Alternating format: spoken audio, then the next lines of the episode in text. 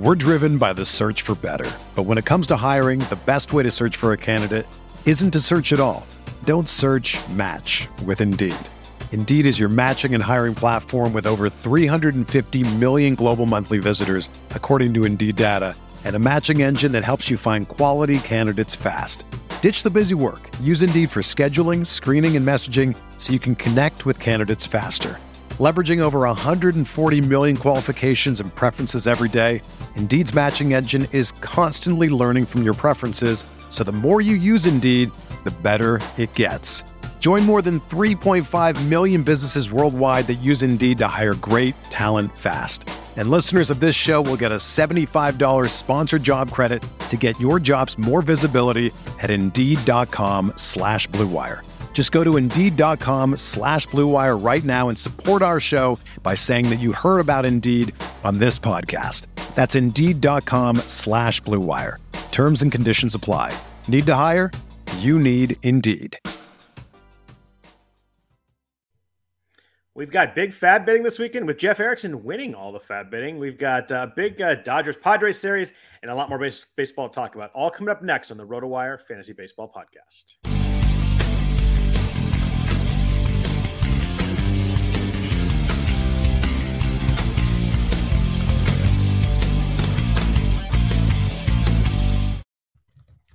Happy Sunday night, everybody. Welcome to the RotoWire Fantasy Baseball Podcast. I am Scott Jenstad, joined as always on Sunday nights by Jeff Erickson. If you could please rate review the podcast, we do appreciate that. If you happen to be uh, watching us live at the moment, feel free to uh, chime in with any comments or questions you may have. If you're listening to us on the audio version, we obviously appreciate that too. Jeff, it's uh, it's July. This season, uh, I, was, I was talking with I think it was Rob Silver. I was like, I, this season, the first three months of the season, seemed like it's flown by more than other seasons. Uh, maybe that's because uh, we got some teams doing well, but it just feels like with the with the lockout we had, everything was compressed, and all of a sudden we're in July. The season's halfway over. I feel like it got here quick. Yeah, it did. Uh, I'm glad. Uh, it's it's nice that we're you know we we keep in mind we started a, like a week or two later. Yeah. So that makes it seem like, but we're at if, for some teams we're officially at the halfway point. Yep. To 81 games. So uh, that that has something to do with it there. Uh, but yeah, it, it's flying. It, is more fun when your teams are more competitive. Now I'm not quite in striker range, uh, but I am competitive in one of my leagues, so that's good. Uh, you know, you know, I, am surprised I haven't been permanently replaced by Toby uh, in, on the Sunday Night Podcast since he's smoking me in the the, league, the Vegas league. But uh, you know, hey, yeah, and it's long, funny. Long, long ways to go my better of the two main event teams keeps losing people, and I keep getting better in the standings. So I don't know what's going on there, but that's, uh, that's my Bryce Harper league. Jeff, we call that excellent managing. And yeah, sure, let's go doing. with that. Yeah, you know, you're an expert for a reason. Mm-hmm.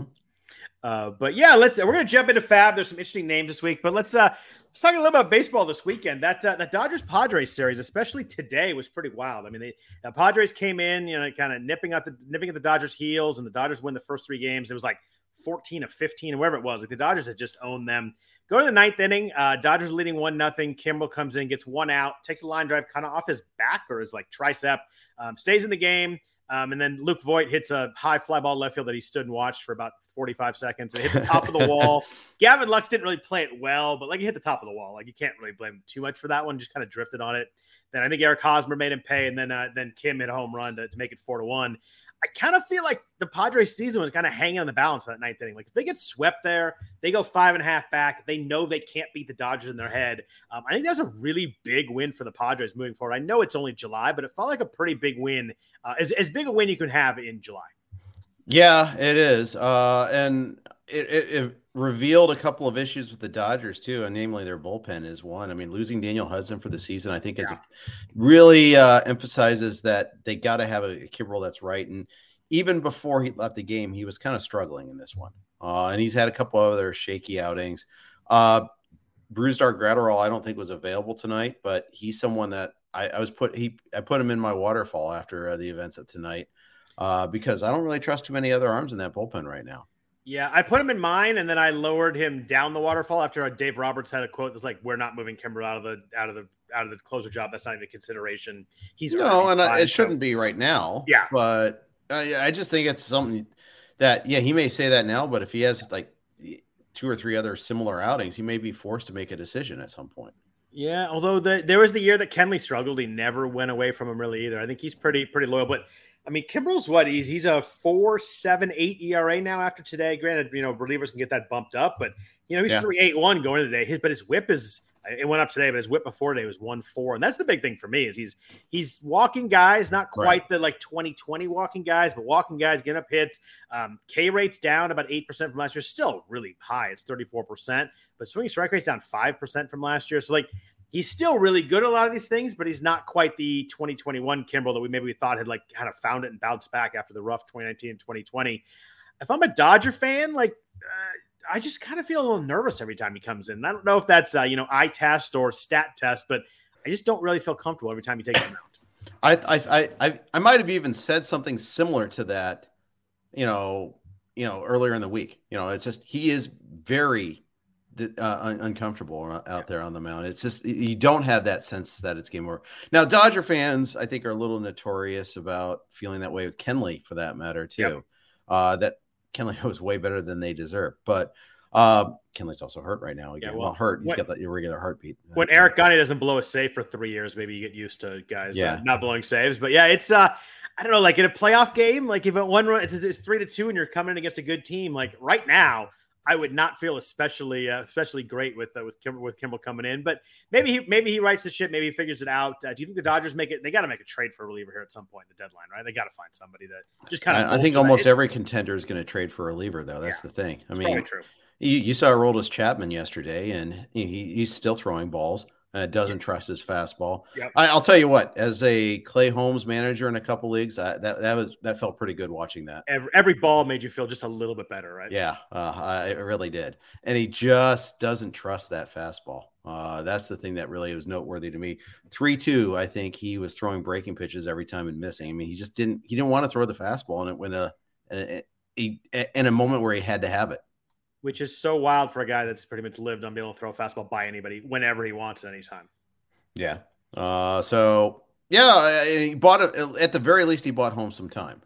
Yeah, yeah. I mean, and every time he does that, he buys you know buys Holmes another another series or another half week or another week. And um, you know, if you have Clay Holmes in the league, I think that uh, you know you, you obviously you're going to start him no matter what. But I think you feel pretty good that the next at least week to 10 days is, is still Clay Holmes territory closing games. And, uh, mm-hmm. you know, mm-hmm. like, you said, every time Chapman uh, has a, has an outing like that, maybe it pushes him to the seventh, eighth inning for a little bit longer.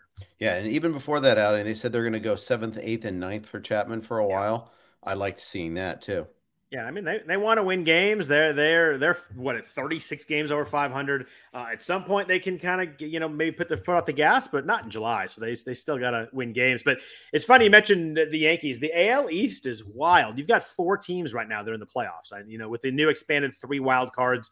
Um, do you think there's any chance the AL East can stick with four teams? Because right now the the Rays are would be the would be I, I, guess they're a half game behind the Blue Jays, but they'd be ahead of Cleveland. They'd be ahead of uh, Seattle, Chicago. Right now, the the the AL East would have all three of those wild cards. It might, might be tough moving forward as they all play each other, but yeah, um, it's hard to it's hard not to think that they have four of the best six teams in the American League. And I don't think like Tampa's going 18 and one against the uh, Orioles this year either. Yeah, um. The Orioles aren't the same pushover that they've been in previous years. Yeah. Uh, it's a speaking, but it's a big week for the Rays. Uh, they took three out of five from Toronto in Toronto after losing the first two. They won the last three. Yep. You know, pretty big rally there. Uh, they got their bats. Uh, bats came alive in that series. I think that was pretty big for them. They needed that earlier in the week. They, you know, they had the Pirates, so you know that worked out pretty well. Uh, I think it was the Pirates, or maybe that was over the weekend. That was over the weekend. I, I take that back. But yeah. point is, they they've started playing some slightly better ball after a really rough June. They're starting to get better. Wander Franco homered over the weekend. They needed that. Um, it's you know it's a long time from being over, but they also know that they have if they get to the playoffs, they get to a wild card situation. They got McClanahan. Yeah. And that's pretty huge. And Baz yeah. is looking pretty good.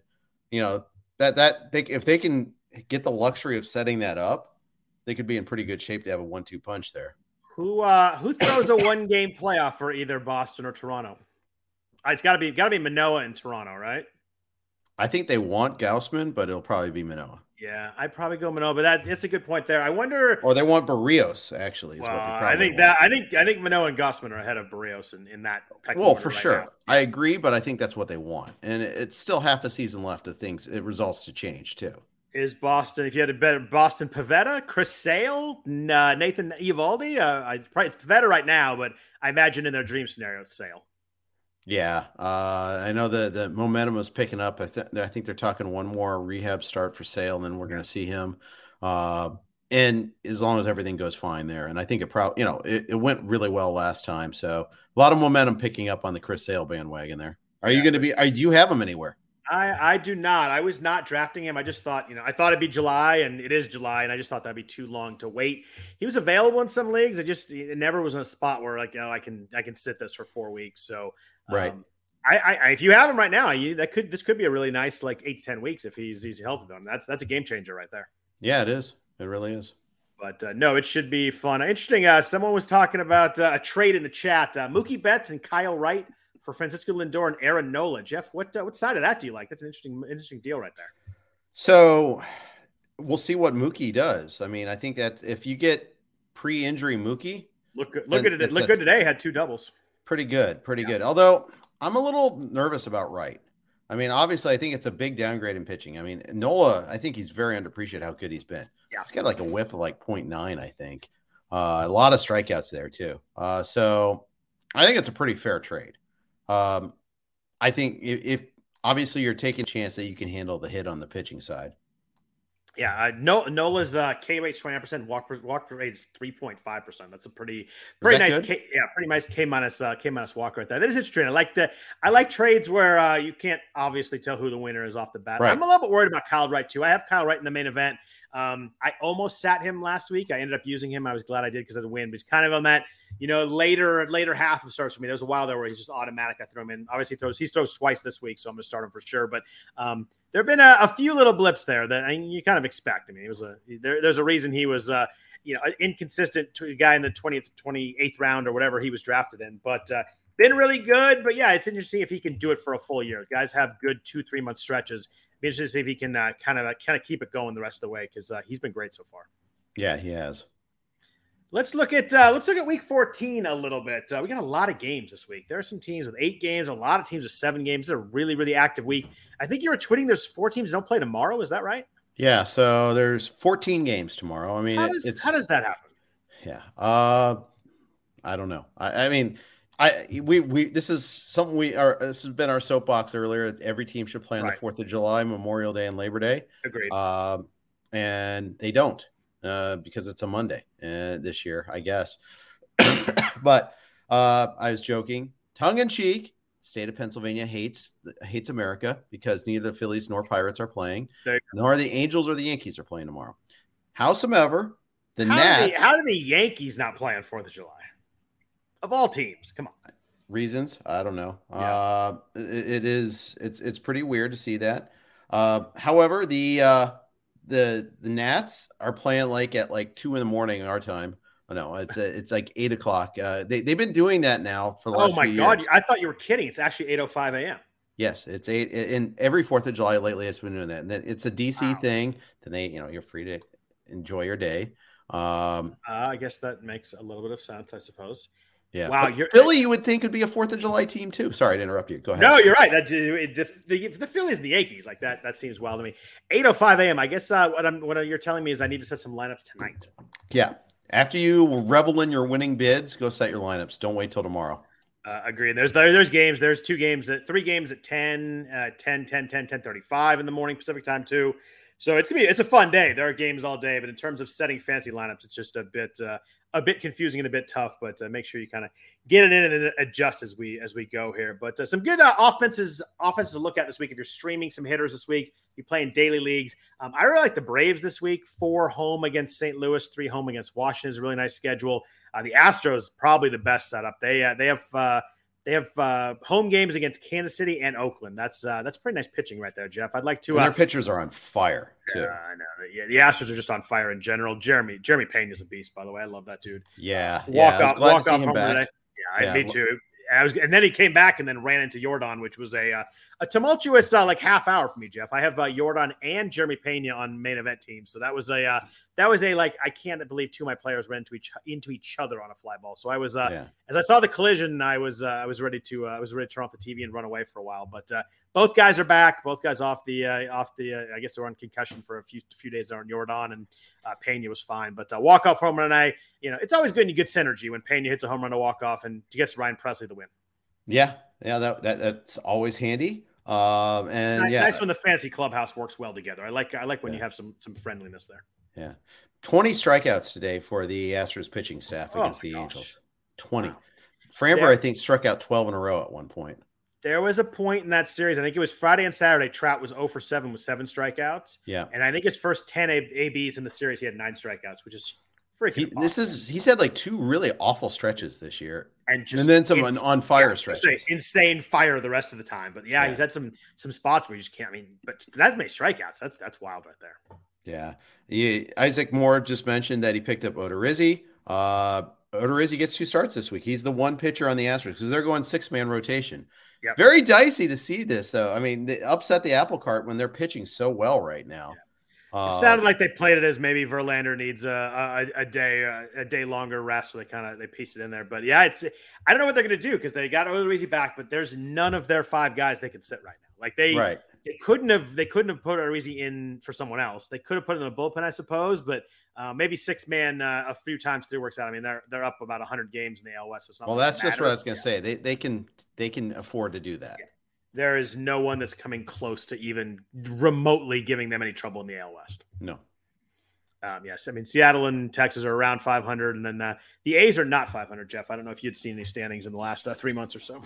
Um, yeah, I was. I've been doing that parallel our Reds our A's thing all year. I mean, the Reds had a 10 home game losing streak uh, that they broke today. So, uh, woo! Uh, the Reds are significantly still better at home than the A's are at home. That's that's really hard to do. But the A's uh, are the A's. You, won't believe the A's record at home if I told you. But you won't believe it if I told. you. they're they're they're 18 and 27 on the road. So you know, bad, but you know, whatever. Nine games under. They're eight and 28 at home. Yeah, wow, that's tough. I mean, the Reds had had a stretch of mediocrity earlier this year in May. So, um, what the love, opposite of I White Hart? Stretch of mediocrity is a good thing. yeah, I think they were purple hot or purple purple tepid. Uh, but that's his. Uh, good question in the chat room. Uh, Justin Mason asks, uh, when is Scott going to spend his fab money? Well, we're halfway through the season. I've got 500 bucks left. Isn't that about the right math? Yeah, right. I think that's that's exactly. I uh, as we'll as we'll talk about later. I tried to spend it tonight. I try. I went pretty big on on Vinny Pasquantino. Uh, bid 184 and got outbid. It would have won it in I think a majority of leagues, not every league, but uh, a pretty good chunk of leagues, and uh, got outbid there. So uh, yeah, I may spend it at some point, but if uh, if not, um, if I can win the league and have some left over, I'll, I'll, I'll hold that over Justin for a while anyway. So that'll be fun. Um, other good schedules. Uh, Dodgers are uh, three home against Colorado, three four against Chicago. Uh, there aren't a lot of Dodger hitters you can pick up, but that should be a good week for Dodgers offense. White Sox too, three against Minnesota, four against Detroit.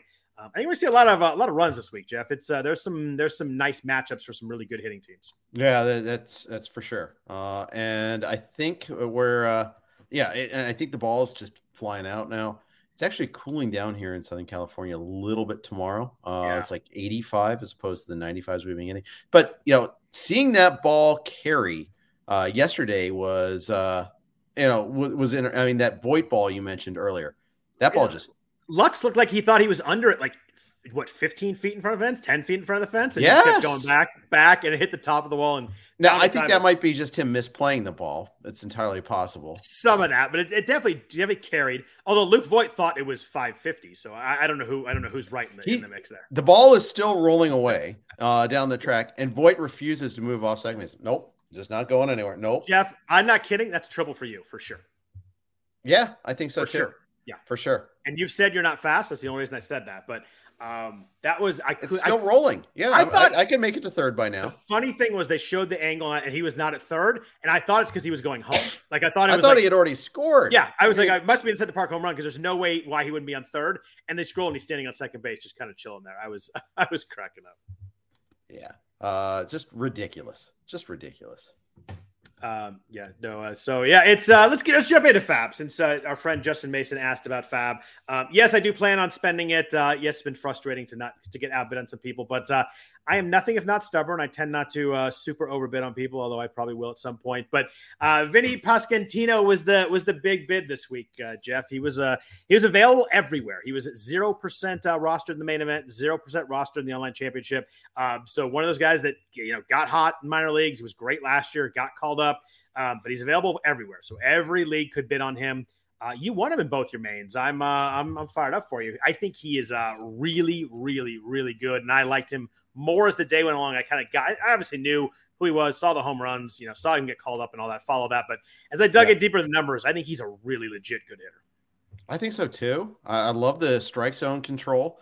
Um, I don't love the Kansas City lineup, um, but I I do like that he's batting in the middle of it. I like that they cleared the runway for him. Yep. Uh, and I, I needed power in both my mains, especially. My pitching is actually pretty good, pretty good at least. Uh, so and uh, I'm, I'm like replacing like you know uh, like Brandon Belt uh, or like Maikel Franco uh, is, is who I'm placing. So the bar is pretty low. I you know I can definitely improve those spots. Uh, so it was worth it to me to go a little aggressive. I honestly thought that it would go a little higher. You and I were texting, and I, you asked like, "What did you think the average winning bid was going to be?" And I said like 223, and I, yeah. but then I I did the keep them honest like 149 and 153. I'm I'm jealous. I was 184 in one of them, and I was the backup. I was a little lower in my other league. Um, I have a lot of offense in that league, so I wasn't. I, I still had, had in the triple digits, but I was I was the backup there too. I lost him to uh to Dave Potts there. I lost him to uh, in the other league. I lost him to Mr. Moose on Twitter. He was uh, he was talking about that in the uh, on Twitter. He went two eleven. Said he was waiting for him. Said uh, he was worried he was going three hundreds. Riley Greene went three hundreds in our league. So did Nolan Gorman. Um, so it was only two. It was two eleven. Um, still pretty high. I saw I saw the range was pretty wild. It was down to the lowest was 53. I think there were a couple bids uh, that won him in the 300s, but it looked like maybe uh, maybe 170, 180 was kind of the the average uh, winning bid in there, which is kind of where I was, but just didn't work out there. But I, I do think he's good. The, the, key you mentioned, you need power, but like you look at his batting average. This is a guy that he struck. He walked more than he struck out last year, or this so far this year in in, in AAA, uh, and then he walked more than he struck out last year in Double A in 2021. So yeah, you got a guy who's hit for power, but also hits for average. Like this is a really good profile we've seen a lot of rookie hitters come up and struggle. That's the one thing, you know, that can happen, you know, first time through the order or through the through the league, you know, sometimes it's really hard to hit major league pitching, but um, this guy's are just a really good hitter, and I'm I'm looking forward to seeing him. I think it's going to be I think it's going to be a lot of fun, and I'm glad you got him because I think it'll be a fun guy to have on your team. Yeah, I got him in four leagues. Uh, the four the, the NFBC platform. In fact, all four that I got him on uh, bid on him in. Uh, there's one I didn't because I didn't think I needed him. Uh, but I actually did kind of reverse. I should have bid less in online and in yogurt because as I, you know, you know, the two mains I, I had a pretty good dialed in price and I was kind of a little more rushed on right. the other two. And okay, I'll just bid a little bit more to make sure. And I didn't need to. So I over overbid there, but better to overbid and get your guy than to, you know, put a token bid and not get him. And then you really could have used them. So yeah, someone mentioned the chat, you know, got burnt by Josh Lowe, couldn't chase any more rookies. I, I, think the one difference with Pasquantino is that there's a strikeouts. Like I just think that uh, the the the complete lack of, of Ks throughout his history in the minors, I think just gives him a better floor than someone like Lowe, who you know who struck out in the minors and also and came in the majors yeah. and struck out a ton. Uh, this time up has not been much better. He had a really bad week again. Um, I dropped him in a 12 teamer. I just uh, it's hard. I think at some point the Rays are going to have to not give him everyday playing times. You know, Kiermaier came back. Paredes is hitting. Yep. Um, I just don't think Josh Lowe fits in the in their first nine right now. Uh, agreed, and he didn't start today. Yeah. Uh, to your point. So, uh, and, uh, and Lamonte Williams, I get your point about rookies. I get it. Yeah. Um, we've had, we've had a lot of that this year. I mean, yeah. and you can you can go back to Kelenic last year and earlier this year. We've had a lot of guys. I mean, even even Bobby Witt hitting two thirty. Like he's on pace for a lot of home runs, lost stolen bases. But um, you know, Julio Rodriguez the first three weeks was really rough, and then obviously has been insane since. But we've seen a lot of rookies the the first uh, month or so really struggle. And if you if you watch Julio though closely, you know he wasn't getting the calls. Yeah. His plate discipline was good then, and he held firm on that, which I love seeing. Uh, Jeremy Pena did has been just fine, by the way, as a rookie. uh, awesome. More than just fine. So it, it can happen, but yeah, I get the reticence, especially when we look at like maybe the AAA guys and you know the quality of AAA pitching right now that it might be down. Um, and it might it's just harder to hit for average in baseball right now too. Yeah. I mean, look at Juan Soto, and we you know Matt Sims was asking about his injury, but uh, Soto's struggling this year because he you know he's I think he's getting impatient, trying to expand the zone just a little bit. Their but, lineup, their lineup is brutal, and there's no reason to throw him strikes. But yeah, I mean, I didn't think 226 was in one or Juan Soto's possible outcomes. Like I just no. I would be like a rough year for Juan Soto, maybe hits like 255. Every everything goes dead wrong Juan Soto hits 255. Like 226 is is just and it's we're we're halfway through the season. It's it's it's it's crazy to me. I never would have predicted that. but you're you're definitely if you're drafting, I mean, he's not going to drop that too much down, right? He's only going to draft drop a couple of spots if you're redrafting to now today for you. How low would he go before you would take take the plunge on him? Um, probably like I'm trying. It's hard to think all the guys in my head, but yeah, probably like pick 12, 13, 14, somewhere in there. So that's that's actually a little bit lower than I would have thought. I thought yeah. maybe like seven or eight. So, um, yeah, I think I, I, think I'd probably have like three or four pitchers in there. Mm-hmm. And then, uh, yeah, and probably five or six hitters. Yeah, probably like 12, 13 for me. I just, that lineup is so bad. I think that's, a, that's an issue. I mean, he's got 33 RBIs, and that's just, we talked about, you know, a lot of the home runs and with, with, with nobody on base. He, had a long, he went a long time before he had a home run with a guy on base, but it's, uh, it's, it's, it's rough there. But I want to talk about Julio Rodriguez for a second, just because he came up. Yeah, of um, course. 13 home runs, 20 stolen bases, 44 runs scored, 39 RBIs, hitting 273. Um, dude is 21 and just absolutely crushing. He's on pace for like a, a 25 40 season. I mean, it's just a that's a fantasy freak season right there. Yeah. Hard hit rate's almost 50%, it's 49%, barrel rate's 13.5%. Um, his strikeouts are up from the minors 28%, but we see that a lot, and that's probably going to come down to as he gets better. And I tell you what, this dude just just all world. Um, there you go. There's the question: Would you draft him or Soto in a redraft right now first? Right? It's not an easy uh, one. Yeah. I mean, Seattle's lineup's a little rough too, and yeah. it's a lousy ballpark to hit in. Uh, and he's still doing this. That's it, it's it's pretty 20, amazing. And yeah, you know 20, the, the 20, running, the, the, running is the key. The twenty steals is huge, massive, yeah. massive. I mean, I mean he's, he's no he's, Jon Berti, but he's damn it, you beat me to it. yeah, but he does other things too. Jon Berti is just absolutely a hero. There's no other. There's no other word for the man. I. It's gross that I. I don't have him anywhere, anywhere he, at all. He has been. I owe on both main event teams. It has been just absolute. It's just it's I, he gets caught stealing today. I'm all bummed out that he didn't get a steal. I mean, it's just it's like three or four steals every single week. It's crazy. I, I can see your uh, article in the in it, it's gonna be striker secrets there, uh, but writing yeah. about Jon Berti, Uh, no doubt. So uh, if you didn't get Vinny, um, the next guy down, everybody was uh, looking at Darick Hall in Philadelphia. Uh, 20 home runs in uh, in the minors uh, so far this year. He was absolutely mashing uh, in AAA. Came up, hit two home runs his first game, hit another one the next night. hitting fourth tonight for the Phillies. obviously, with Bryce Harper out, you know there's a hole in that lineup against, especially against right-handed pitching. Hall's a big, big lefty. Um, I think he's like, what is he, six something, 235, big dude, um, but a lot of power. Uh, were you in on Darick Hall as kind of a, a 1B to Vinny? Was he slower down for you? Where was it uh, there? Um, it, it, was not anywhere close because I think he's, I think he's Brian LaHair or he, oh, you know, wow. which I think he's, or, you know, Frank Schwindel. I don't think he's anything that he's a Mr. Right now, not a Mr. Right. Okay. Uh, I, don't think he's going to get on base that much. I don't think he's going to hit for average. He's got great power. He's legit in, in terms of the power. Uh, but I think it's it's you know he's a port in a storm. He'll be useful for a while, but I, I wouldn't count on him in the long run. I think he'll uh, get solved by pitchers a lot. I like the fact that they did him in the middle of the lineup, and that's a lineup that's got a little bit of a punch to it. So I think uh, you, he's going to come up with guys on base. Um, I probably I didn't like him anywhere near as Vin as much as Vinny, but I probably liked him a little bit more than you. I was in probably the the forty to fifty range. of My bids on him, just you know, needing some pop.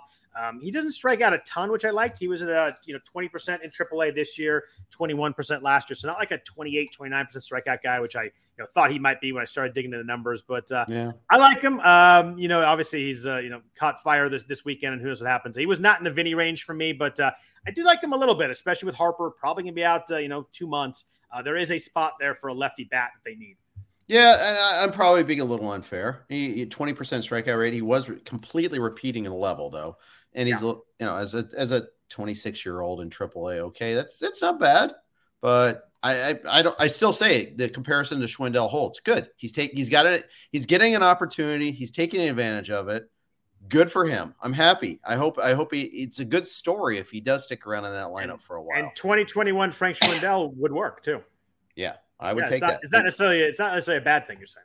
Yeah, I, I just I had too much. Maybe it's because I had so much exposure to Schwindel this year Yeah. and feel like I got I burned myself.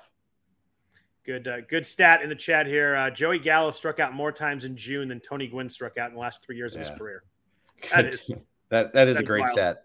Uh, and Brian LaHair. Okay, so I'm I'm burning myself on this one though. By the way, guys, because the year that Rizzo came up, I was third overall in the main event at the All Star break, and Brian LaHair was playing every day for me, and I was like, oh, okay, I I, I got a steal there at first base.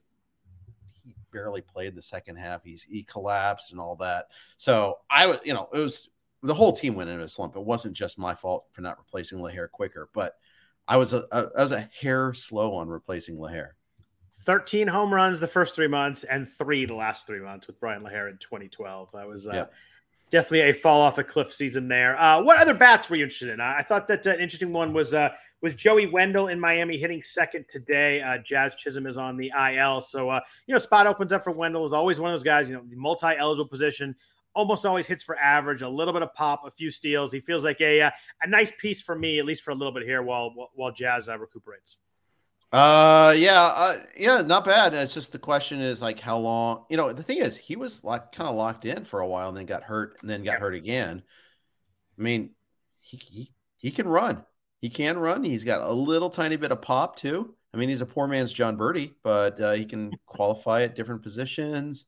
I like it. I like him. I think he's useful that right now. Would you drop Andrew McCutchen for Vinny, uh, Jeff? Uh, someone's asking in the chat. For Vinny, yeah, I I, uh, I, actually like McCutchen. He's uh, I do too. Yeah, you know, speed power combo right now, but uh, yeah, I think the I think the the floor is nice. Vinny, I think the upside's pretty good too. Uh, I, I like Cutchin, McCutchen, but I would I'd go Vinny on myself. We do like to call him McClutchin. Uh, Tim and I do on our team. We yeah. have him in a, uh, on one of our two mains, so we I like him. I have I him, too. but um, I, I would prefer Vinny. I, I feel like this was a this is a week of offense, like guys coming from um, either being DFA'd like Jonathan Villar or uh, coming out uh, coming coming coming back from the IL soon. We got Eddie Rosario, Kyle Lewis, Tyler Naquin uh, in your Reds. Uh, Mitch Haniger is going to be back soon. Uh, I've been kind of trying to figure out which one of these guys to stash and when to do it. Um, I picked up Rosario last week, and then I dropped him this week for for Haniger. I like the upside of Haniger more, and uh, you know, a week closer on Haniger. He probably is not till the All Star break, but I, you know, I think it's a difference making bat. But uh, is there any, any of these guys coming back? That especially interest you. I feel like this was kind of a week where there was a lot of you know guys with zero at bats this week, but you know had some rostership and coming off the aisle that might make a difference for us in the second half. I think it's funny this, that the Angels got Jonathan Villar uh, because he's better than Tyler Wade. That's his campaign slogan. Uh, but and, and, he let off today, of course, because the Angels. Yeah. Um, didn't really. That by the way, that lineup is horrendous. Yeah, I I flipped on their box score today. The bottom half of that lineup is so putrid. I didn't. I couldn't even know what to say. I because I, I, was looking to see if Villar was playing and where he was hitting. The bottom half of that lineup is a bunch of guys that like hadn't, hadn't even heard of a month ago. We got uh, yeah. we've got uh, Stefanic, uh, Rengifo, MacKinnon, and Harrison were the bottom, bottom before. Like I think that's Monte Harrison from the Marlins. Obviously, I know man Rengifo. MacKinnon looks like uh, Noah Syndergaard. The only reason I know him, but like that's a brutal bottom half of the lineup for the Angels. Well, it, was funny. Like a week and a half ago, McKinnon was batting cleanup, and like, oh, that's his first major league hit. I'm like, why is he batting cleanup? right. Um, but yeah, it's just yeah, it's the Angels are just such a weird team. So good at the top and so god awful at the rest of the way. I mean, um, and they've been a little. Un- I mean, they've been unlucky. You know, Rendon was unlucky. I I, I like that. I like that they went after him. Uh, but at the same time, yeah, it's just it's typical Angels luck. it, it is. Um, anybody else offensive wise? Did you look at any catchers this week? Uh, Michael Perez off the three homer game. Um, I I got back in on some Danny Jansen, a little bit of Carson Kelly. Uh, he had a couple home runs this week. Um, I was in the Ryan Jeffers business before, and I finally got out of that. It was uh, it's been really bad. And I well, it's funny. I dropped Jeffers in the main also, and picked up James McCann. Okay, I should have punted on Jeffers probably two weeks ago, and I think I did in one spot and kept him in another. It's been I'm like kept like, oh, you know, the barrel rate's good. He hits the ball hard, but he just doesn't hit the ball very much uh, or often. So uh, I finally jumped out of that, but uh, it's uh, it's been rotating with catch. I'm hoping to stick with somebody, but uh, it's been ugly there. Uh, anybody you like there? No, I mean I got I liked McCann enough that I put more than a minimum bid, which is funny because I could have gotten him for one. but you know he's playing most of the time on a team that's got a great offense. So I kind of and he's had his moments where he's been pretty competent at the plate before too. So thought he might be someone that's you know he was a permanent better solution than Jeffers, who's got the bad thumb now. That's the reason why we I, we I finally yeah. cut cut the cord on Jeffers. Uh, Perez I, Perez I, okay. was in my waterfall. But yeah, go ahead. I don't know too. As I was looking at catchers, Max Stassi was available in leagues, over 90% rostered. So I'm like, I wonder what Max Stassi's done lately. Jeff, uh, since June 1st, Max Stassi has scored zero runs. The only player in baseball that qualifies over 70 plate appearances has not scored a single run. Oh, oofta. 24 games, 81 plate appearances, 70 at bats, zero runs. That is, I don't even know how. How do you not like get on? He's been on baseball. you know, he had 12 hits and 11 walks. It says a lot about the Angels lineup. It says a lot about him. Uh, that's an impossible stat that I came across. I laughed because the second lowest guy is Matt Duffy, who has uh, 69 at bats, 72 plate appearances. He has two runs in that stretch. So the Angels' offense is uh, firing on all cylinders here. Just they just struck out two more times, even though the game was over. Uh, but uh, yeah, it's it's it's a, it's really bad. Matt Duffy. I mean, how's he getting 69 plate appearances? I mean, it's just it's it, it's it's tough in Angels land right now. Uh, what about starting pitching? Um, it's again a tough week for uh, starters. Uh, we've talked about it. You know, the hitting's been really fun in Fab. Starting pitching has not been very fun. Um, looking this week, we got like Braxton Garrett. Miami has two starts. Johnny Cueto, an old friend, has a couple starts. He actually has not been bad. I, I, I have him one of my main event leagues. I've just kind of held him. Haven't used him a lot, but uh, you say Kikuchi has two. Uh, coming off a good start, Dean Kremer in Baltimore has been really good, but you kind of always waiting for the blow up. What were you doing in, with starting pitching this week? Because I found it, uh, I found it a rough go uh, once again. I was going like this. I was holding my nose, yeah, trying to type in a bit at the same time. It was very awkward, but uh, especially because I'm stuffed up right now, so I made it even more awkward. But uh, you know, I uh, I got Kremer and yogurt. I got Jordan Hicks as a one dollar. Like, let's see what happens with him. Sort of bid. We'll see if he he gets stretched out again. See if we got something there. If not, we'll move on. Yeah. Uh, Kikuchi, I had benched in a couple of leagues last week, so that was fun. Uh, you know, after taking all the pain, I then, you know, missed out on the the good one this week. So, you know, whipsawed myself on that it one. Was, it was it was against was it Pittsburgh? He faced, he faced someone bad, right? Uh, he he did it against Tampa. Oh, he did Tampa. All right. Well, not. Well, they, haven't, they, haven't, they've been pretty bad in, been pretty yeah. bad too until yeah. this weekend, where and they turned it around yeah. all of a sudden. But uh, uh, Zach Plesac has two starts. Uh, Lamont Williams uh, mentions him Detroit and Kansas City. That that's as good as it gets. I had him on our list to talk about here because he's available in a lot of twelves. Uh, are you buying in on the on the resurgence? He's been really good the last. Uh, I guess I call it five starts, giving up zero, one, one, three, and two starts. And there. it's just it's hard. He's got to be good with the with the ratios because the strikeouts are not there. He's got a seventeen percent strikeout rate. Um, his strike, swinging strike rate's under ten percent, which is uh, you know lower than lower than it's been since 2019. xERA is 594. Um, this is a guy that scares the heck out of me, but I admit yeah. has been good and has been has been usable for about a month here. But I just I always feel like that seven earned run start is around the corner. I acknowledge that he has been good, and I will not take a chance on him. So Detroit KC though, you're right. That is uh, that is as nice as it. I mean, unless, I've unless rostered worse before yeah, and taken chances. Can, unless you can sneak Oakland in there, it's uh, that's pretty much as good as it gets right there. Uh, it's kind of peak hypocrisy of me to say I'm going to take a chance on Dean Kremer in his, in his starts, but not right. take a chance on Zach Plesac in his too. Dean Kremer is home Texas, home Angels. So that's a pretty good, uh, pretty good on paper uh, setup yep. right there too. And uh, again, another guy that you know every time I look, I'm like, I just know it's coming. But you know, these people that have started him the last three or four starts, they've gotten all those starts banked, and you know, if they get a blow up, it's still gonna maybe you know work out okay because they got all the good ones. But um, sure. I was a little scared to jump on right now. Uh, my favorite guy is actually in your neck of the woods, uh, Cincinnati, uh, 73% rostered in 12. So still available in spots is Nick Lodolo, who's coming back um, had a really good, uh, good, good stint of rehab starts. Uh, obviously, a guy with the the pretty big upside. I think we talked about him last week. Is one someone like you know this the time to stash is now. The starts aren't the best on paper. It's uh, you know uh, that's good. We got a question right. as I talked about. It's pretty good. Um, yep. Met, uh, home against the Mets and home against the Rays. Obviously, home is bad for Red pitchers. That place is really tough to pitch. It'll likely be warm there. Uh, I'm throwing it, Jeff. I think that uh, we're at the point where my eighth and ninth starters are usually really a little sketchy every week. You know, maybe it's a, a half closer, maybe it's a guy with a, a pitcher I like with a bad matchup, or maybe a pitcher I don't like as much with a good matchup. Um, but with Lodolo with two starts, I like the strikeouts a lot. I figure I'm going to get some of those either way, and I like him enough that I'm using him for the for the two step coming off the IL.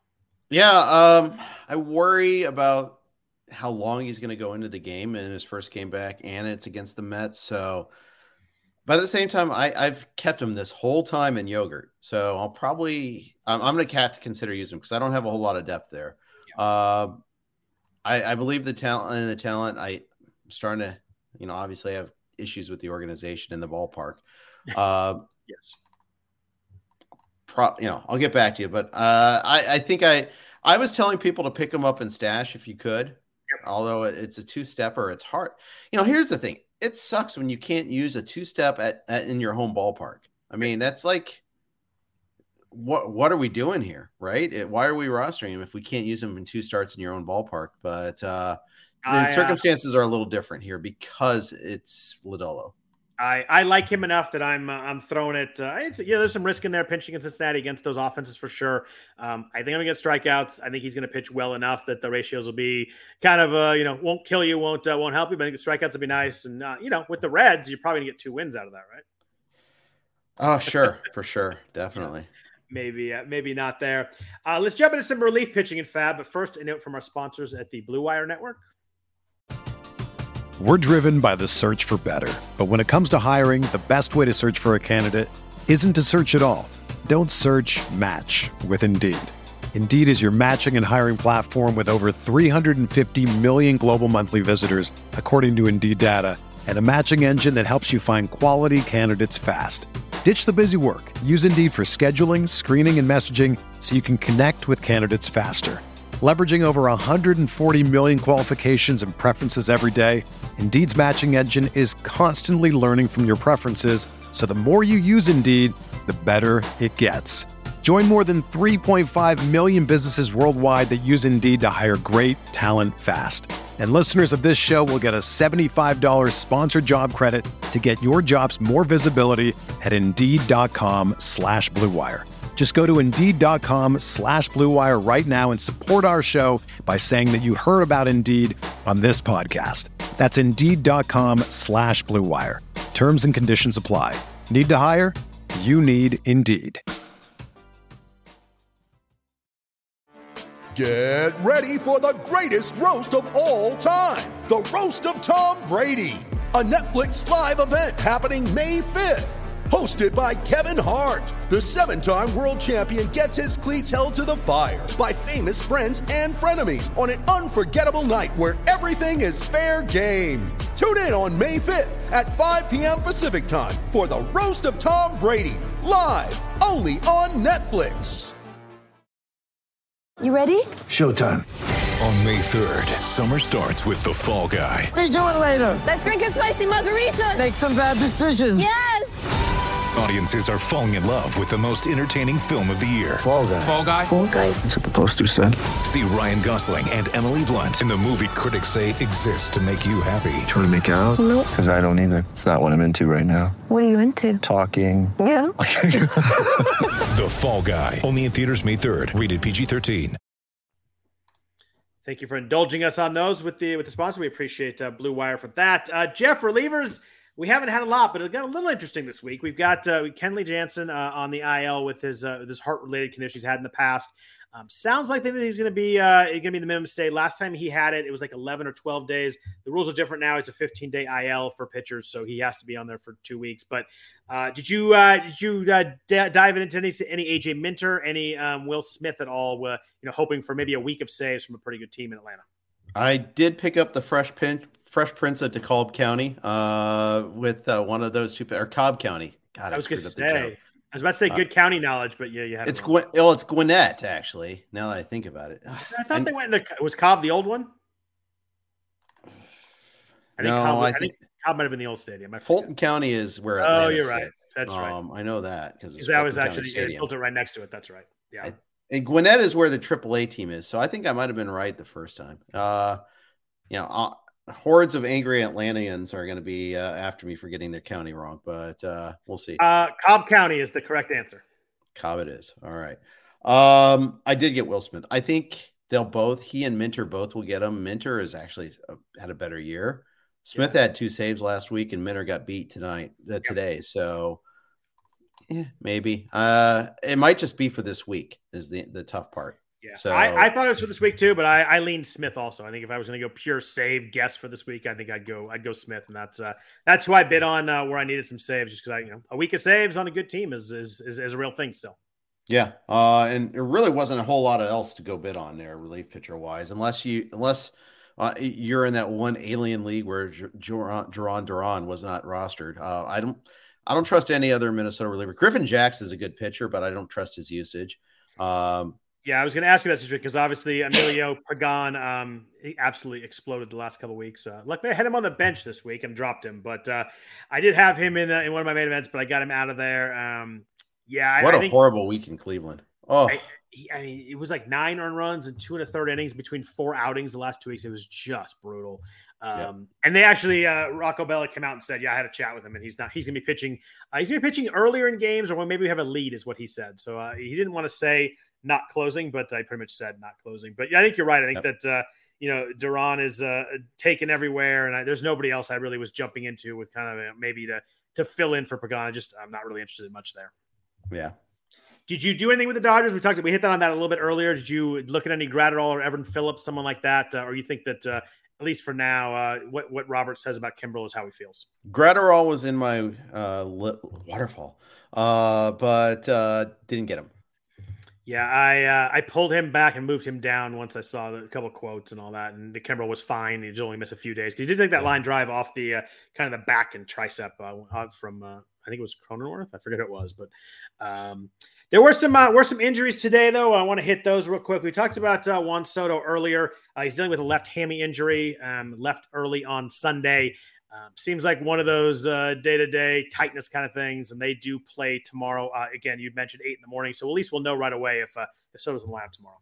Yep. Yep. Definitely. Frankie Montas, uh, I got home today, flipped on the A's game, and Frankie Montas not pitching anymore after an inning. And I was like, what the heck is going on here? I was hoping that he got traded, Jeff, but he did not. Um, sounds like he's got some shoulder tightness. They're calling it day to day. I never believe day to day when I have anything with a with a throwing shoulder. Yeah. Uh, you were hoping it was Hug Watch. It was. I was hoping. Yes, I was hoping he was over there hugging hugging Tony Kemp. And my favorite, I saw a tweet today saying the A's may maybe sellers of the deadline. I think that they might move Tony Kemp. And I was Good I- luck. Yeah, and Lou his, uh, Trevino is available too, guys. And uh, yeah, okay. I was like, uh, no, Elvis Andrus, come on down. Tony Kemp seems really nice, but like nobody's trading for Tony Kemp. His hard hit rate is six percent lower than anybody else in baseball right now. Yep. Good, good human being, not a good hitter. Agreed. Um, Xander Bogaerts did leave today. He looked like he was like he was he was stealing the base. He got spiked. Uh, he was left in the seventh with a, knee, a left knee injury. Um, we don't know much more about that. Again, It was a laceration. Uh, Oh, needed okay. eight stitches. Oh, um, wow. So yeah, but uh, it, painful, but not a long term thing. yeah, I, I think maybe just he just had to get it stitched up. Now he may not may not be able to play a day or two, but I wouldn't sweat it. It's not like I, I don't see this as a unless rickets and scurvy set in. I, I think he's probably okay.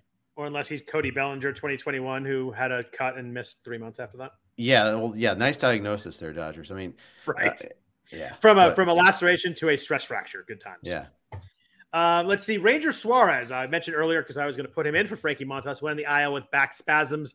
Uh, been a disappointing year for Suarez. If you have him in a 15 teamer, Jeff, are you finally dumping this? Are you holding, uh, you know, back spasms probably back in, in a couple of weeks? Uh, it's been a rough, uh, rough year from a guy who was a breakout last year. Yeah. Uh, he was never a huge strikeout guy. I mean, I think the thing is, like, he was just so good over the stretch. He built in that loyalty. If you had him, Yeah. and if you didn't have him, you probably are not really on him that much this year either. Yeah, I kind of fell into him in the, in one of my main event leagues, and I've held on to him. He kind of seemed like he turned a corner, then he you know didn't turn the corner after that. But uh, I held on to him for a week. I want to see the diagnosis here, but I think he's uh, he's very much on my once I need someone or find someone, I'm I'm planning on dropping him pretty quick. Yeah.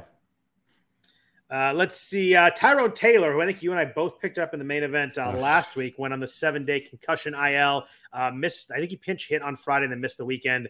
Um, so one of those ones you got to just kind of have to see. Uh, you know, that could be that could be seven days, that could be you know two three weeks. So we, you just never know with the with the brain, injury stuff. Um, Outfield injuries are just whack a mole for me, though. It's just that's the, we got him to replace Bryce Harper. Then we lost Brantley, and we're waiting for Eloy to come back. It's just like, ugh, one of you just like Eloy's probably coming back this week. Yep, You know, that's what it sounds like. Yeah, I, I did the same thing. I had Mookie Betts out, and I replaced uh, him with Tyrone Taylor and Oscar Gonzalez, who's next on our list, who Ugh. went on the 10 day IL with a Yeah. right intercostal strain. They say he's not going to do anything for a week. Um, I spent a decent amount of money on him last week. Uh, you know, he was like 98% rostered. He was available in my league. I like the profile, I like the power. I like the fact he's hitting for average like this, play, playing every day. Uh, just didn't work out, but I dropped him. I just, I didn't intercostal strains with hitters. I just, I kind of want no part. It always takes longer than we think. yeah, it, does. It really does. Uh, got a question about another outfielder, Julio, Julio Rodriguez. We were talking about him earlier. You know, he's got a suspension coming up. He is vigorously defending himself on this one. Yep. Uh, because he already he didn't even throw a punch. So And he got he got he got two games. yeah, he got two games. So what's it going to really get down to one? No, I think this is not actionable. You just write it out. And it's Um, Julio Rodriguez. If he plays, you know, five instead of seven a week, you don't really care anyway. But I think he'll get it down to one, and I think he'll just pick a day where he's going to take an off day anyway and just serve it. Yeah, uh, maybe. Although it might be the principle that matter. He may fight it to a hearing, but either way, I mean, unless they play five games in a given week, Yeah. you're just going to you're just going to write it out. I, I, I maybe it, I, I don't think you change anything here. I I agree fully there. Like the only way I'd even if you're in a daily league and you hear he's going to take it, that's the only place that I would even consider making a move. I think. Yeah. Um, Garrett Whitlock in Boston's interesting. They're not an injury report, but uh, a news report. It sounds like he's going to be uh, worked out of the bullpen when he does come back rather than starting. He's very heavily rostered in, in most of these leagues. The main event, he's like, I think and, online I had him he's like 95% rostered. Um, I don't think he's rosterable really coming out of the bullpen. It's really hard to find ways to use him in a, in a 12 teamer. In a 15 teamer, I think you can kind of use the ratios, use the strikeouts, but it's gonna be it's gonna be tough to use him for the for the for the meantime. So he was one of those guys where there's a big disconnect between my optimistic projection for him and my roster percentage of him. I don't have him in there because I wasn't cons- I was I didn't know what his role was going to be. I didn't Right. I actually didn't buy into him stretching him out as a starter. Uh, I, in fact, had I known he'd been in the bullpen, I would have been more likely to roster him. Okay. Uh, because You're thinking he might eventually he's a breath away from closing. Yeah, okay, makes right? sense. I mean, all it takes is Tanner Houck, you know, going on sabbatical, deciding he's not gonna. I don't. I'm, I was gonna make some sort of joke, but point is, it you know, not getting the closer's job. Maybe they decide that Houck's the guy. It's a multi-inning, bulk inning guy, and they go back to Whitlock being at the end of the game. I mean, you could see that happening. Probably won't, but. Uh, he, he Whitlock's a very good pitcher. I like Yeah, him a lot. I just too. don't know what his role is going to be. Yeah, I think it's gonna be tough at least for a while, unless he finds his way to the, the eighth and ninth. I think it's gonna be tough to like, find spots to use him in. Correct. Um, Seiya Suzuki in Chicago sounds like he's headed back to Chicago. He's done with his rehab stint. We'll be back tomorrow. How do you feel about Suzuki? Because the first ten days were great, and since after that it was really really rough. Do you think? Uh, do you, you feel like he's uh, usable right now in a twelve or fifteen? How do you feel about Suzuki in terms of like do you do you deploy him this week? I only have him in one DC, uh, way early that I got him when his pri- before his price started going up. Um, I don't think about him a lot. Yeah. Uh, just hasn't been on my radar. Um, I uh, I didn't, and someone asked me about him last week, and I went and looked, and like all of his production was the first ten games. Like, yeah, yeah, like, he had like four homers. Yeah. and it- that was it. and he still has four, and he's, he's been really bad since then. I think that uh, I think there's still a lot of talent here. Obviously, he was really good overseas, so I think uh, I think he's rosterable. But I might uh, I might want to watch a half week before I put him in. I think I don't think I'm starting him this week, but maybe put him in for the weekend. Yeah, I mean, it really depends. Again, the cheesy answer is it depends on your options. But if you need, I Of mean, course, I I would prefer to wait if I could. Uh, looking, let's see who are the Cubs playing. They get uh, at Milwaukee, so he gets Lauer, Gonzalez, Burnes, and then they go to four games in LA. So, yeah, I, I, mean, Lauer has been a shadow of himself lately. That's, I'm a little worried about Lauer. I, I have a lot of exposure to him. So, uh, but I am I've been benching Lauer in some places lately. yeah, I think I'm sitting Suzuki there, and then I guess he plays at LA. Uh, at LA over the weekend is not great either. Kershaw, Urias, and Mitch White, but. Uh, yeah, it might be a tough week, but uh, maybe gets those lefties. I probably I probably put him in there, but uh, it have to be again who you have there. Right. Uh, a couple of guys making rehab starts today. They went very differently. Jacob DeGrom uh, made his rehab start through one and two thirds, uh, had five strikeouts. Jeff, if I'm doing my math right, that means he struck out everybody he faced, which is uh, pretty darn good. Was throwing 100 in the bullpen. Um, I don't think it's a question of whether Jacob DeGrom is good. It's whether if he can actually stay upright and, and pitch. And uh, you know, so far so good starting today. Uh, Marcus Stroman made a rehab start. Did not go well. He gave up uh, seven hits, five earned runs, and two and two thirds. Uh, five of the seven hits are ground balls, so maybe a little bit of a little bit of defense there, a little bit of bad luck. But uh, Stroman said uh, pre-start that he thought it was going to be his only rehab start. Is going to he, he wants to make his next start in Chicago. Uh, I'm guessing maybe the results today maybe make him make them think maybe he needs one more. Yeah, well, his next start will be in Chicago because that means because they're on the road this week. So there you Oh, go. there you go. It was self fulfilling prophecy. There you go. Um, yeah. Yeah, I'm guessing he, they, they have him go one more just based on that. But uh, yeah, that's our news and notes. A few players I want to talk about before we get out of here. Um, it- we talk a lot in the preseason about stolen bases. You know, you have to find them, you got to get them. And you and I both preach, like, you know, see if you can get them, you know, piece together some some 15, 20 guys. You don't have to take some of these guys, but you look at some of the the rabbit guys. Um, we talked about Jon Berti has been great, but Myles Straw and Jorge Mateo, uh, both hitting, um, Straw's hitting 137 since June 1st. Mateo's at 138 since June 1st. They both do have, uh, I think Mateo's got like 19 stolen bases. Straw has uh, less than that. I think he's got uh, 10 I think it's so. still 11, right? Is 11. Uh, I think it's been stuck on 11 for like Oh, a long time too. You're close to me. He's got he's got 12, but yeah, same thing there. He must have just got one recently then. Yeah. long Um, national nightmare is over. Yeah, he got one Saturday. but Yeah. hitting hitting 196 with a 0.5% barrel rate. Uh, that, it doesn't strike out, but it hits nothing hard. It's a danger of these guys, though. We, you know, you and I joked about me picking Delino DeShields a few years ago and how I like I panicked and I had to get a stolen base guy and like easy starting, he's leading off, he's going to steal. And these guys just have so much volatility because they can just they can go into these huge slumps. They end up hitting ninth or they get benched, and it's hard when you don't do anything else and you need those steals. Like they just go. I mean, Miles Star has 10 RBIs all year. Yeah, no homers. Um, he he and you know he has 44 runs at least, but Yep. you know uh, not as many not as many lately either though. Uh, and now he's batting ninth. Uh, at least Jorge Mateo has the ability to suck at multiple positions, so you got that going for you. He does have Uh, six. He does have six home runs, but still only twenty homers. RBIs. He only has twenty six runs. Has 19 steals, but I mean that's two hundred sixty one plate appearances for Mateo at one ninety six. Like that is crippling. That is that's brutal. That just kills your team. Mateo's a guy who has a little bit of pop. He's striking out thirty two percent of the time. He's just a bad, bad hitter. And when you get bad hitters, like they're gonna lose playing time at some point, despite the fact they may steal a bunch of bases. Yeah. Well, in in the case of Mateo, I feel like okay, he's delivered you those 19 stolen bases, cut your Yeah. losses, and move on. I mean, Straw it sucks even more because he didn't even do the benefit of the bargain as much. Yeah, the 12 stolen bases in a half year is not what you, not even close. And those, and at least with Mateo, he was pretty much free in draft. So, you know, he went up a little bit late, but Straw was what, like a seventh, eighth, ninth round pick right in there. Like people were, that was the stolen base guy that, that was hot in the season. So he's been, he's been really rough. Um, Jeff, question for you in the chat. Uh, Dylan Bundy, Jake Odorizzi, or Yusei Kikuchi, all with two starts week this week. What say you? Uh, let me look at who they're playing. Uh, Um, K- K- Kikuchi is at uh, at Oakland and at Seattle. Uh, Odorizzi is home Kansas City at Oakland, and Bundy is Odorizzi. At at Chicago at Texas. I'm Odorizzi too. Like I think you, your chances of getting wins are really good. Those those matchups are really nice. Uh, coming off the IL maybe is a little scary. So I'd go Odorizzi one, Kikuchi two, and Bundy three. distant third on Bundy. Yeah, Um, agreed. Agreed. I I had the two guys and then the distant third also. I agree there. He's just so inconsistent at Chicago. Uh, you know, I know they're they don't have Eloy yet, but that's still an offensive. Of the ones we mentioned, those matchups, that's the one that scares me the most. Yeah, and of you know the thing is too is don't overlook the Yusei Kikuchi revenge game factor here too. Um, although he's faced Seattle already one other time also at, at home, but no, and I'm, don't I'm being don't dis, don't discount the fact that he's likely to throw no hitter against the A's too. You have to factor that in. all. Well, it, it is. It's in both cases. It's oh A's. Okay. right, Yes. yeah. It's, Oh, uh, yeah. Detroit. Yes. Okay. Yeah. Odorizzi may only throw five, but it'll be five scoreless uh, innings for sure, which is which is really nice. So, Yeah. uh, it's funny. You and I we, we talk about so many players preseason, and uh, you know, guys are gonna, who's going to break out, who's going to be good. Um, Spencer Strider is someone that very few people talked about preseason. He was, uh, you know, Yeah. he throws hard, but nobody was drafting Spencer Strider. At least in you know in redraft leagues, uh, he was not there. He's the dude has been awesome. He is fun to watch too.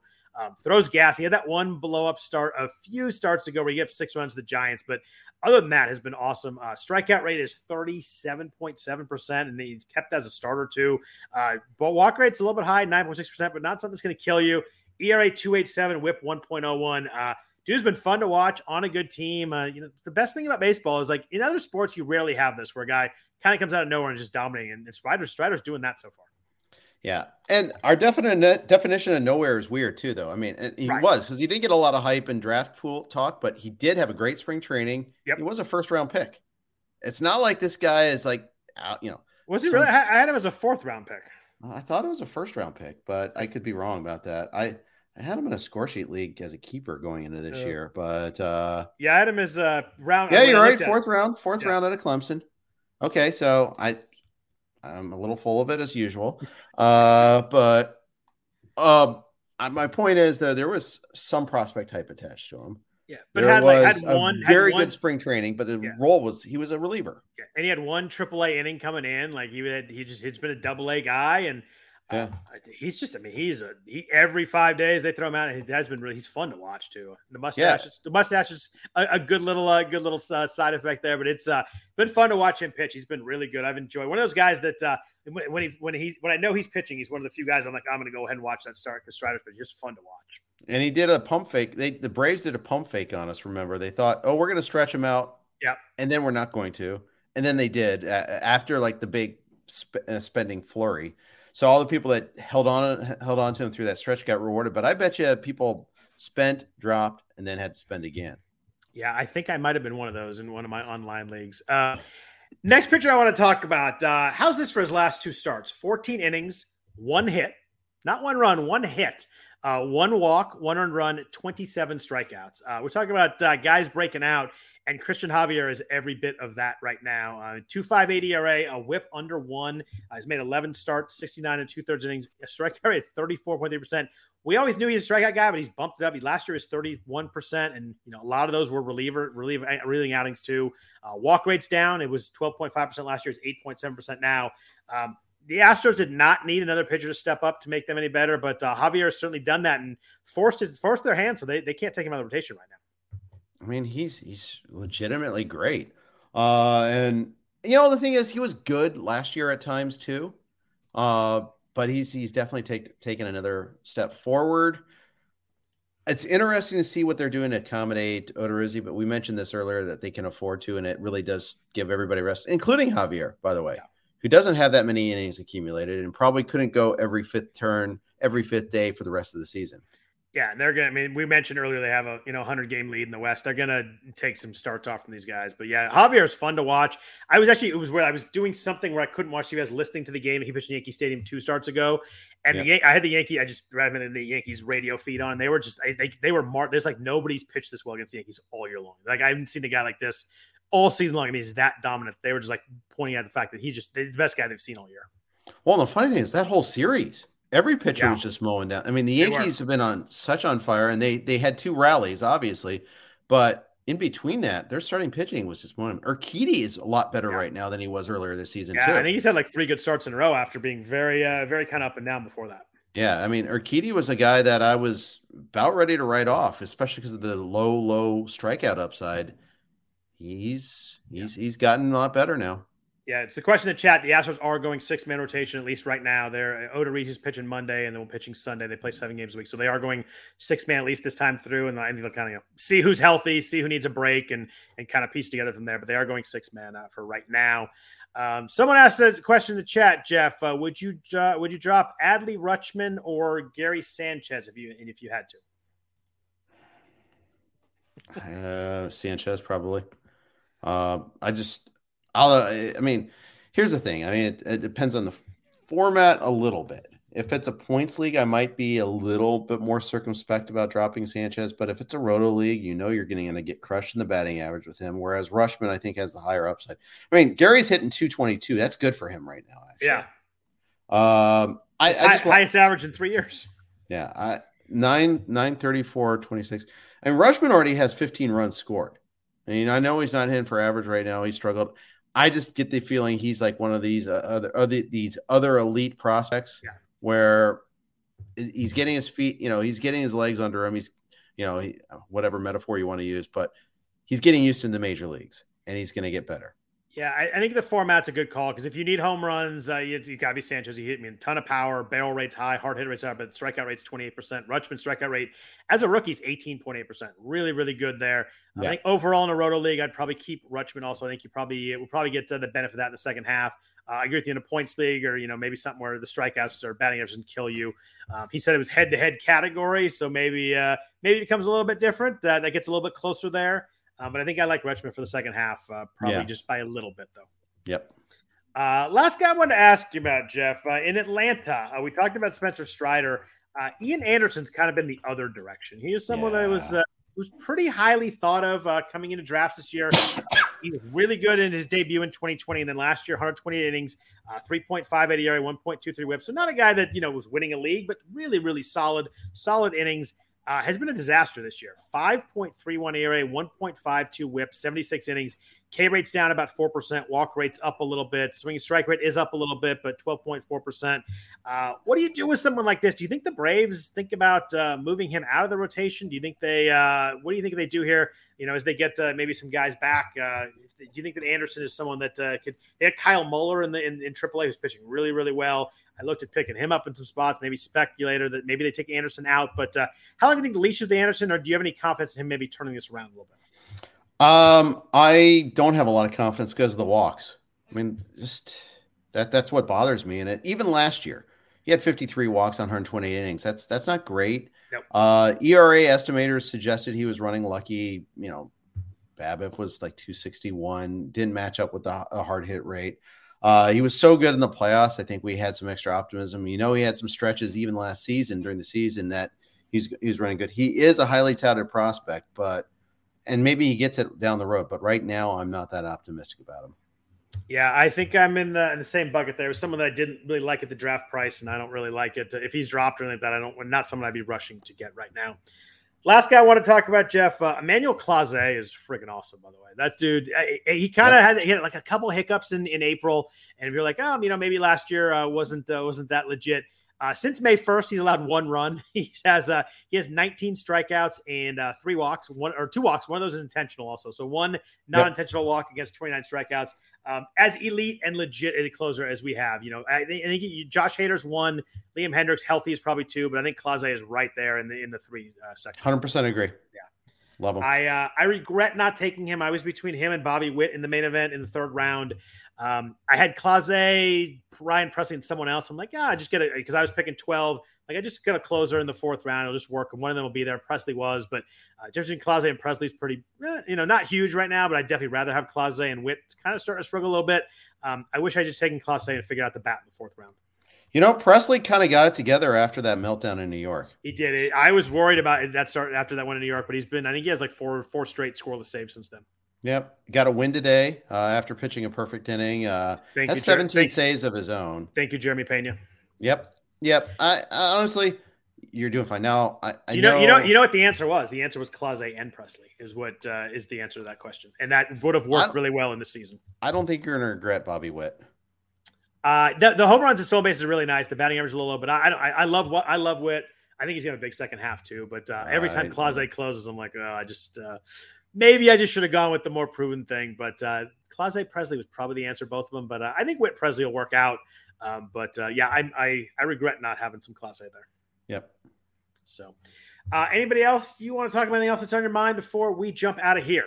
I think we've been pretty good. Uh, and I, I've got two minutes to get some FAABs in in labor, so I'll go ahead and do that. Beautiful. Take advantage of our early start time. There you go. Good luck with that. I want to thank everybody for, everybody for listening to the RotoWire Fantasy Baseball podcast. I want to thank everybody for uh, that, that weighed in with chat questions, weighed in, uh, watched us live, will listen to us on the audio later.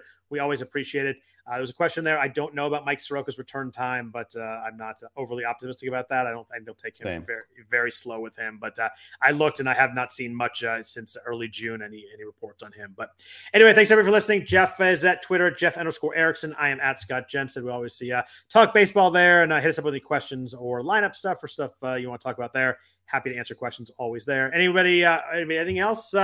Let us know. But other than that, hope everybody has a really good week. Uh, we're back at you next Sunday night. Take care.